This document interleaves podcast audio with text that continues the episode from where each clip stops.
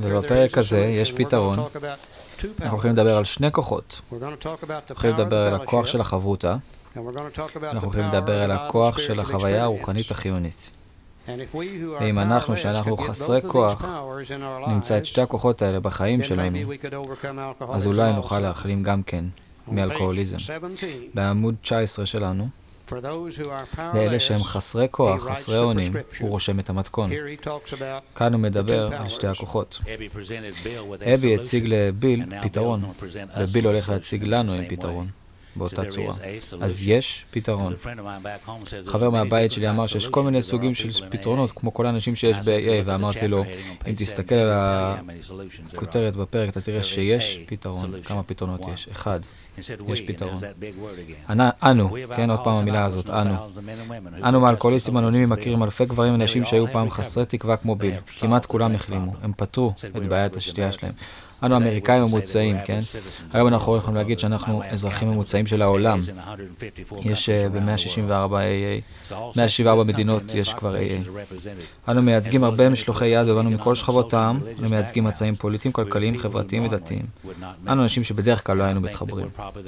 אני חושב שאנחנו האנשים הכי מעורבבים בעולם כאן היום בבוקר. כן. אם לא היה לנו אלכוהוליסט, אם לא היה לנו את אלכוהול לדבר עליו, אני תוהה על מה היינו שותים. סליחה, על מה היינו מדברים.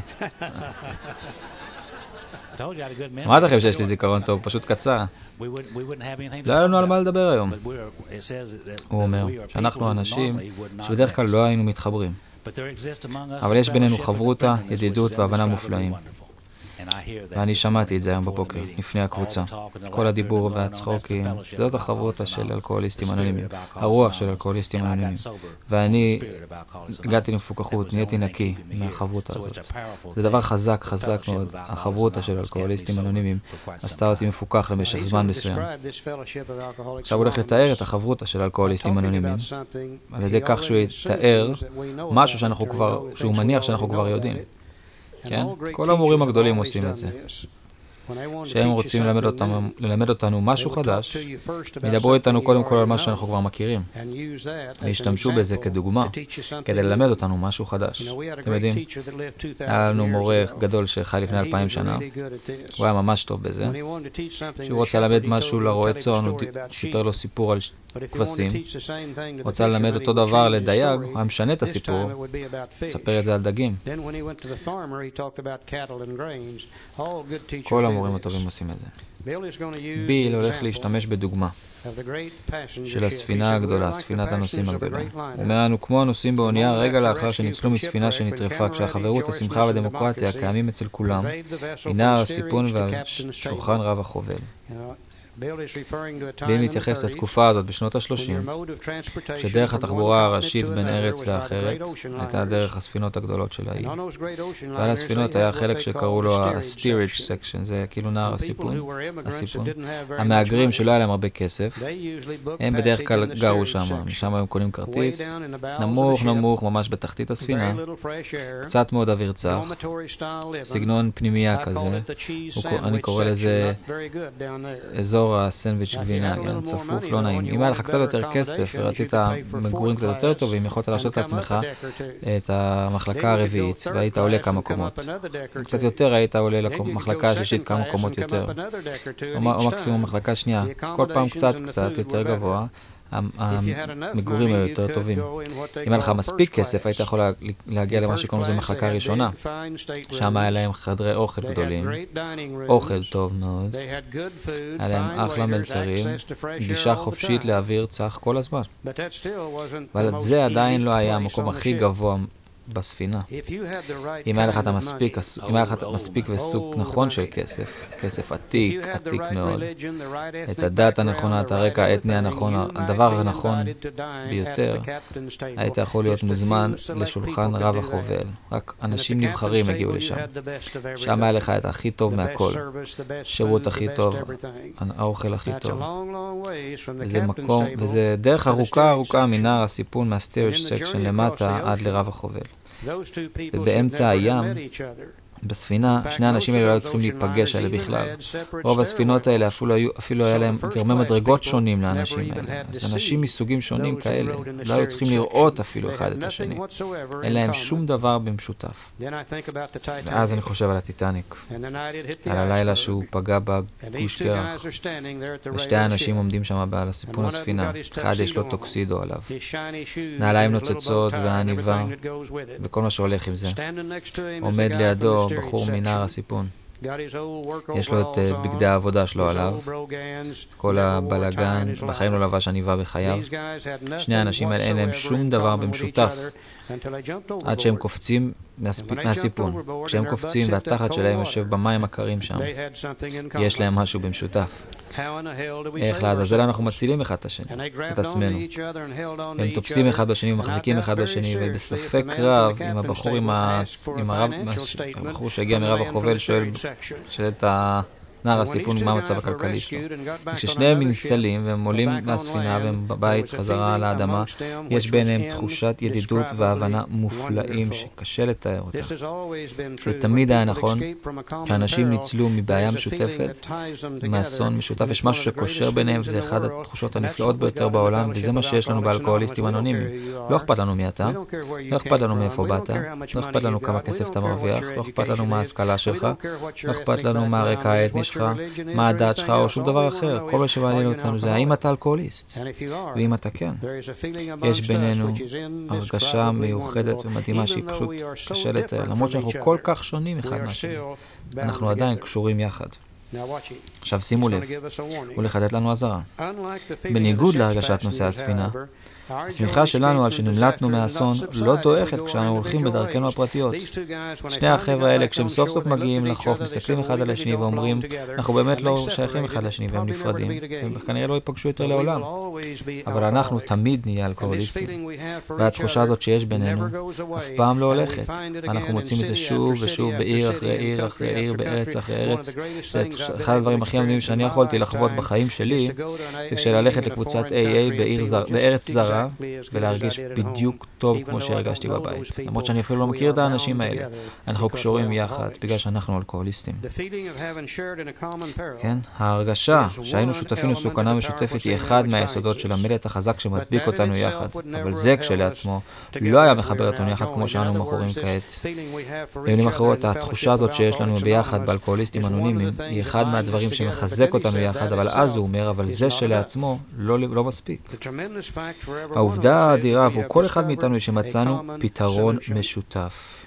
יש לנו דרך שלנו מסכימים באופן מוחלט ושהוריי אנחנו יכולים להתאחד ולפעול באחווה והרמוניה. אלו החדשות המסעירות שהספר הזה נושא לאלו שעדיין סופרים מאלכוהוליזם, לא החדשות על החברותה, החדשות על הפתרון המשותף. ובהמשך אנחנו נראה מהו הפתרון המשותף, שהוא החוויה הרוחנית שמביאה מגיע אחרי תוכנית הפעולה. אם אנחנו נקבל את הכוח של החברותה שתומך בנו ועוזר לנו, ונוכל לקבל את הכוח של החוויה הרוחנית שמשנה אותנו, ונחבר את שתיהם ביחד, אז זה יהיה מספיק כוח כדי להתגבר על החוסר אונים שלנו מול האלכוהוליזם, ונוכל להחלים מהמצב הזה. אני חושב שאחת הטרגדיה הכי גדולה היום בעולם, יש הרבה טרגדיות בעולם, אולי הגדולה ביותר שאני רואה, היא אנחנו, שאנחנו באלכוהוליסטים אנונימיים, מבזבזים ממש מאות מאות ואלפי דולרים, מאות מאות אלפי דולרים של גברים ונשים שעובדים, מנסים למשוך אנשים אחרים שיגיעו לאלכוהוליסטים אנונימיים, בזמן שיש לנו אלפי אלפי גברים ונשים בתוך חברים כבר של אלכוהוליסטים אנונימיים שיושבים בחדרים ומתים מאלכוהוליזם לא... לא מטופל, בגלל שהם לא עושים שום דבר לגבי הפתרון המשותף. והסיבה שהם לא עושים שום דבר לגבי הפתרון המשותף זה בגלל שאף אחד לא מספר להם עליו, אף אחד לא מדבר על זה, אף אחד לא אומר, הנה, תראה, זאת תוכנית הפעולה. אף אחד לא אומר, בוא, תן לי לקחת אותך ביד, אני אלך איתך, כדי שגם אתה תוכל לחוות חוויה רוחנית. ויש רק חברותא וזהו, ואחרי כמה זמן הם חוזרים לשתות. והם אומרים לעצמם, טוב, AA לא עבד בשבילי. לא, לא, לא, אתה לא עבדת בשביל AA, אתה לא עשית את התוכנית. וזה לא אשמתם, זאת אשמתם. אשמתנו, כאשר אנחנו לא מתעקשים שחברים חדשים יעבדו את התוכנית של אלכוהוליסטים אנונימיים. אנחנו נותנים להם למות מסביב. אלפים, אלפים מהם מתים כל יום, שהם עדיין כבר, כבר חברים של AA. אני חושב שזו האחריות שלנו לראות חבר חדש, לראות שהוא יודע על עמוד 17, כלומר על פרק עמוד 19 אצלנו, שיש, שיש שתי כוחות, הכוח של החברותה והכוח של החוויה הרוחנית. אנחנו לא הולכים להחלים בלי שני הכוחות האלה. הוא היה נשאר מפוקחים תקופה מסוימת. אנחנו לא הולכים להחלים אלכוהוליזם בלי שני כוחות האלה. ובלי יותר הטפות להיום. מבטיח. הטפנו קצת אתמול, קצת הטפנו היום, נשתדל שלא להטיף יותר. ספר טקסט טוב לא אומר לך שום דבר יותר מדי, אז למה לא לגבות את זה בעוד קצת טקסט? חצי הראשון של הפרק הזה נועד להראות לי ולך למה חברות הלבד לא מספיקה. חצי השני של, הס... של הפרק הזה נועד להראות לנו את הפתרון לאלכוהוליזם, את החוויה הרוחנית החיונית. בואו נראה כמה דקות למה. חברות הלבד לא מספיקה, ואז ניקח הפסקה. כן, אנחנו בעמוד 21. ייתכן כבר שאלתם את עצמכם מדוע כולנו חלינו כל כך משתייה. ללא ספק אתם סקרנים לגלות כיצד ולמה למרות שהדעות המנוגדות של המומחים הצלחנו להחלים ממצב נפשי וגופני חסר תקווה. אם אינך אלכוהוליסט שרוצה להתגבר, אתה אולי כבר שואל, מה אני צריך לעשות? מטרת ספר זה לתת לך תשובה מדויקת לשאלות אלו. זוכרים שאתמול דיברנו על בדיוק במפורש וברמות חתכות? אז זה אחד מהפעמים האלה שהוא כותב פה במדויק. נספר לך מה עשינו קודם. לפני שניכנס לדיון מפורט, רצוי לסכם כמה נקודות כפי שאנו מבינים אותן. כמה פעמים אנשים אמרו לנו, אני יכול לקחת את המשקה או לעזוב אותו, למה הוא לא יכול? מדוע אינך שותה כמו ג'נטלמן ומפסיק? אדם זה אינו יכול לסדר עם המשקה שלו. מדוע אינך מנסה בירה ויין, עזוב את המשקה החריף. כוח הרצון שלו בוודאי חלש. יכול להפסיק אם הוא היה רוצה. היא כל כך נחמדה, הייתי חושב שהוא מפסיק בשבילה. הרופא אמר לו שאם הוא ישתה עוד פעם הדבר יהרוג אותו. אבל הנה, הוא שוב חוזר לשתייה. אלו הן הערות רגילות רשתנים שאנו שומעים כל הזמן. מאחוריהן נמצא עולם של בורות וחוסר הבנה. ביטויים אלה מתייחסים לאנשים שתגובותיהם שונות לגמרי משלנו. אנחנו הולכים להסתכל על שני סוגים של שתיינים, שהתיאורים שג'ו עכשיו קרא, מדבר אליהם. הוא אומר, לשתיינים מתונים אין קושי לוותר על השתייה לחלוטין אם יש להם סיבה טובה לכך, הם יכולים לשתות או לא לשתות. זוכרים שדיברנו עליהם אתמול בלילה, הם שותים כמה כוסות, מקבלים תחושה חלשה כזאת של חוסר שליטה, של טשטוש ובחילה.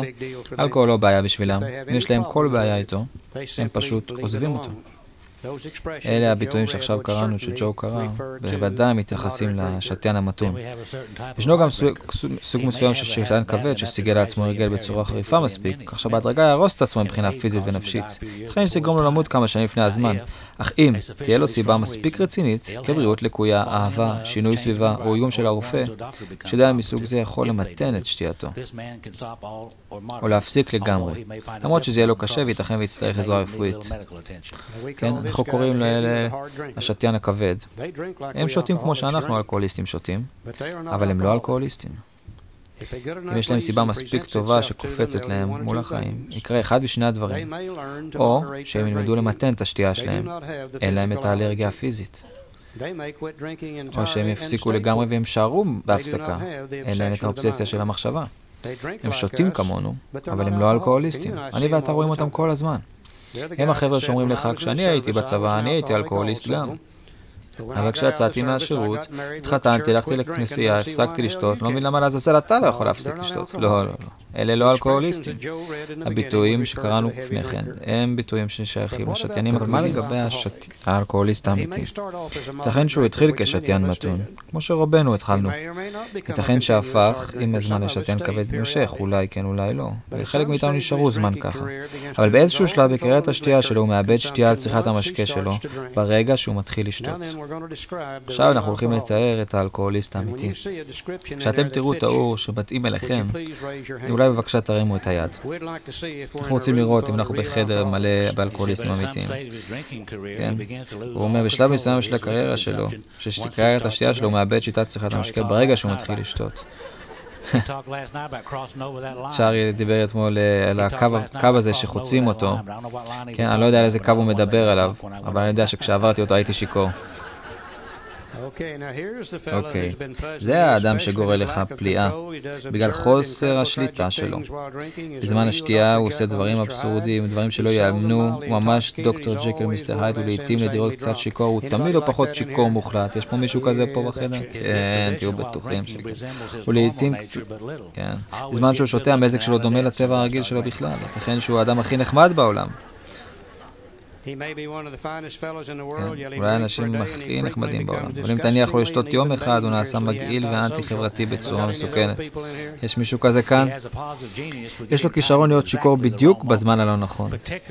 בעיקר כשהוא צריך להחליט החלטה חשובה או להיות בפגישה. יש מישהו כזה? תמיד משתכר בזמן הלא נכון. כן, באבא כולם ירימו את היד שלהם. לעיתים קרובות הוא מאוד הגיוני ומאוזן בכל דבר, חוץ מקשר למשקה החריף. בנוגע אליו, הוא אנוכי וחסר יושר בצורה שאין להעלות על הדעת. לעיתים תכופות יש לו כישרונות מיוחדים, מיומנויות ונטיות מיוחדות, ויש לפניו קריירה מצליחה. מבטיחה. יש פה מישהו כזה כאן? אף פעם לא שמעתי אלכוהוליסט שאומר את זה על עצמו, אבל... גם לא שמעתי אלנון שאומרת את זה. הוא משתמש במתנות האלה כדי לבנות עתיד בהיר לו ולמשפחתו, ואז הוא מפיל את הבניין על ראשו בסדרת בולמוסי שתייה לא הגיונים. יש פה מישהו כזה? הוא האיש שהולך למיטתו כל כך שיכור שהוא צריך לישון יממה. אבל מוקדם למחרת בבוקר הוא מחפש כמטורף את הבקבוק שאולי יותר מהלילה הקודם.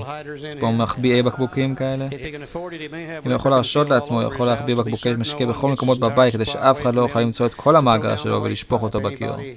יש פה מישהו כזה שמפזר אותם בכל מקום שהוא נמצא? כן. ביל ואני היינו שותים שלושה בקבוקים כל פעם, אחד בשבילי, אחד בשבילו ואחד שתוכל להחביא. כשהעניינים נעשו גרועים יותר, הוא מתחיל להשתמש בסמי הרגעה חריפים יחד עם משכח כדי להרקיע את הצבא ובנת שיוכל ללכת לעבודה. מישהו עשה את זה פעם? ואז בא היום שהוא פשוט לא יכול לקום לעבודה והוא משתכר עוד פעם. לכן שהוא ניגש לרופא שנותן לו מורפיום או איזשהו סם מרגיע כדי שיפסיק. ואז הוא מתחיל להופיע בבתי חולים ובמרכזי גמילה, אה, בבתי מרפא, אה, בבתי משוגעים. אה, זה הכל אותו דבר, כן. אה, לא יודעים למה. זה אינו מתיימר להיות תיאור כולל של האלכוהוליסט האמיתי. יודעים, אם הממשלה שלנו עשתה משהו נכון בנושא אלכוהוליזם, זה בחינוך הציבור על מה זה אלכוהוליזם ומה זה לא. בזכות זה הרבה מהסטיגמה הוסרה מאלכוהוליזם. הרבה הרבה אנשים מגיעים אלינו היום עוד לפני שהם צריכים לעשות את כל מה שפה מתאר את האלכוהוליסט האמיתי. אבל אני מבטיח לך, אם אתה אלכוהוליסט אמיתי, אתה תמצא את עצמך פה איפשהו. לפחות באחד מהם מתאים לך. במקרה שלי, תכלס, כולם התאימו. אחד במיוחד, שבע שנים אחרי שהגעתי לניקיות, מכרתי מפעל גדול, ענק של 40 אלף תרנגולות. שנים אחר כך, כל כמה זמן הייתי נפגש בבחור שמכרתי לו את זה, לפעמים הוא היה מחייך אליי ומנופף ואומר, היי צ'ארלי, מצאנו עוד אחד. הוא היה מדבר על הבקבוקי וודקה חצי ריקים. כן. מאחורי כל מיני סלעים, לחומות, מהצדדים, מהקירות, אה, מצאו אותם במשך שנים שם. עכשיו הנה השאלה, למה הוא מתנהג ככה? אם מאות ניסיונות הראה לו שכוסית פירוש אחת פירושה זרם שוטף של שתייה עם כל הסבל וההשפלה הכרוכים בכך, מדוע הוא לוקח את הכוסית הראשונה? מדוע אינו יכול להישאר בהימנעות? מה קרה? השתיין המתון יכול, השתיין הכבד יכול, למה אלכוהוליסט לא יכול? מה קרה לשכל הישר וכוח הרצון שהוא מגלה לעיתים ביחסים לדברים אחרים? ייתכן שלעולם לא, לא תהיה תשובה מלאה לשאלות אלה. יש דעות שונות לחלוטין ביחס לשאלה מדוע אלכוהוליסט מגיב אחרת מאנשים נורמליים. איננו בטוחים מדוע אם הוא עבר נקודה מסוימת קשה לעזור לו, איננו יכולים לפתור את החידה. אנו יודעים שכאשר אלכוהוליסט אינו שותה כפי שהוא עשוי לעשות במשך חודשים או שנים, הוא מגיב כמעט כמו אנשים אחרים. באותה מידה אנחנו בטוחים גם שברגע שהוא לוגם איזשהו אלכוהול, משהו קורה בגוף שלו. גם מבחינה גופנית וגם מבחינה נפשית, שגורם לו למעשה שהוא לא יוכל להפסיק. הניסיון של כל אלכוהוליסט יספק הרבה אישורים לכך. עכשיו, כל ההבחנות האלה היו אקדמאיות וחסרות ערך, אם החבר שלנו לא היה נוגע במשקה הראשון שמפעיל את המחזור הנורא הזה. לכן, הבעיה העיקרית של אלכוהוליסט מרכזה בראשו, לא בגופו. אולי תחזור על זה שוב. לכן, הבעיה העיקרית של אלכוהוליסט מרכזה בראשו, ולא בגופו. חייבים לזכור תמיד לפני שניקח את הכוסית הראשונה, אנחנו יבשים לחלוטין. כך או אחרת, יבשים לגמרי. הבעיה הרצינית היא במוח, שאומר לנו שאנחנו יכולים לשתות בזמן שאנחנו שפויים ונקיים. כן? ולא הגוף שמבטיח שאנחנו לא נוכל לשתות. אתם לא תשים את היד שלך על תנור ותראה אם הוא ישרוף אותך עוד פעם. אני זוכר שכשאני הייתי קטן, בתקופת הצנע של ארה"ב, אין פה אנשים מספיק שאולי זקנים לזכור את זה. בשנות ה-20 לא היה לנו הרבה יותר מדי. לא היה לנו מים חמים וקרים שזורמים. לא היה לנו חימום רגיל. ג'ו אמר שהמשפחה שלו היו צריכים לחיות באוהל חלק מהזמן. אם היה לנו את הכסף, אנחנו היינו חיים באוהל, אפילו בקושי את זה היה לנו. אני זוכר שאפילו בימים האלה, למרות שלא היה לך כלום, והיית עני מאוד, כן, עדיין היית חייב להתנקות, והיית חייב להיות נקי. וכל ערב שבת, כולם היו צריכים לעשות uh, מקלחת. אם היית צריך או לא היית צריך מקלחת, זה בכלל לא משנה, עדיין היית צריך לקחת אחת. וערב אחד בחורף, אני זוכר שהדליקו את החימום בתוך האמבטיה בסלון. הדליקו תנור גדול, סליחה, ושמו אמבטיה צמודה לזה בסלון, וכולם התקלחו באותו מים. אני התינוק של המשפחה. עד שזה הגיע אליי, כבר המים היו אוהבים הרבה יותר. אמא שלי הייתה אומרת לך, תיכנס, אמא שלי הייתה אומרת לי, תיכנס ותתקלח, ואמרתי לעצמי, איך אני אתקלח אם אני אכנס לדבר הזה, אני לא אצא נקי, ולא הייתי מסוגל להגיד לה את זה אפילו. קפצתי פנימה, נכנסתי לתוך, ה... לתוך האמבטיה, התחלתי לנקות עצמי, ואיכשהו הצלחתי להצמיד את הגוף שלי לתנור הרותח הזה, ואני זוכר שהייתה לי קביעה בערך בגודל של היד שלי. כאב לי יותר מכל הדבר שאי פעם כאב לי. ואתם יודעים שבחיים לא הייתה לי אובססיה של המחשבה לדחוף את הגוף שלי עוד פעם לתוך תנור רותח. כן? אף פעם לא דחפתי את הגוף שלי עוד פעם לתוך תנור ואמרתי, בבקשה, שרוף אותי עוד פעם. כן, אלכוהול שרף אותי מלא מלא פעמים שוב ושוב ושוב ושוב ושוב. גרוע לא פחות מאשר התנור הזה, בשביל סיבה מזורה ולא ברורה. המוח שלי לא יכול לזכור את זה. כשאני עם המשאבים שלי בעצמי, אני מתחיל לחשוב על משקה, ואחרי כמה זמן אני חושב רק על מה שזה יעשה בשבילי. תחושת הנחת והשלווה הזאת, ההתרגשות, תחושת השליטה החזקה הזאת שאני מקבל מכמה כוסיות, והמוח שנדבק לזה. אני שוכח מהכלא, מהבתי חולים, מהגירושים. אני לא רואה שום דבר שיש פה בעיה של לקחת כוסית אחת. אני לוקח כוסית אחת, מדליק את האלרגיה, ואני מוצא את עצמי שיכור. עוד פעם ועוד פעם ועוד פעם.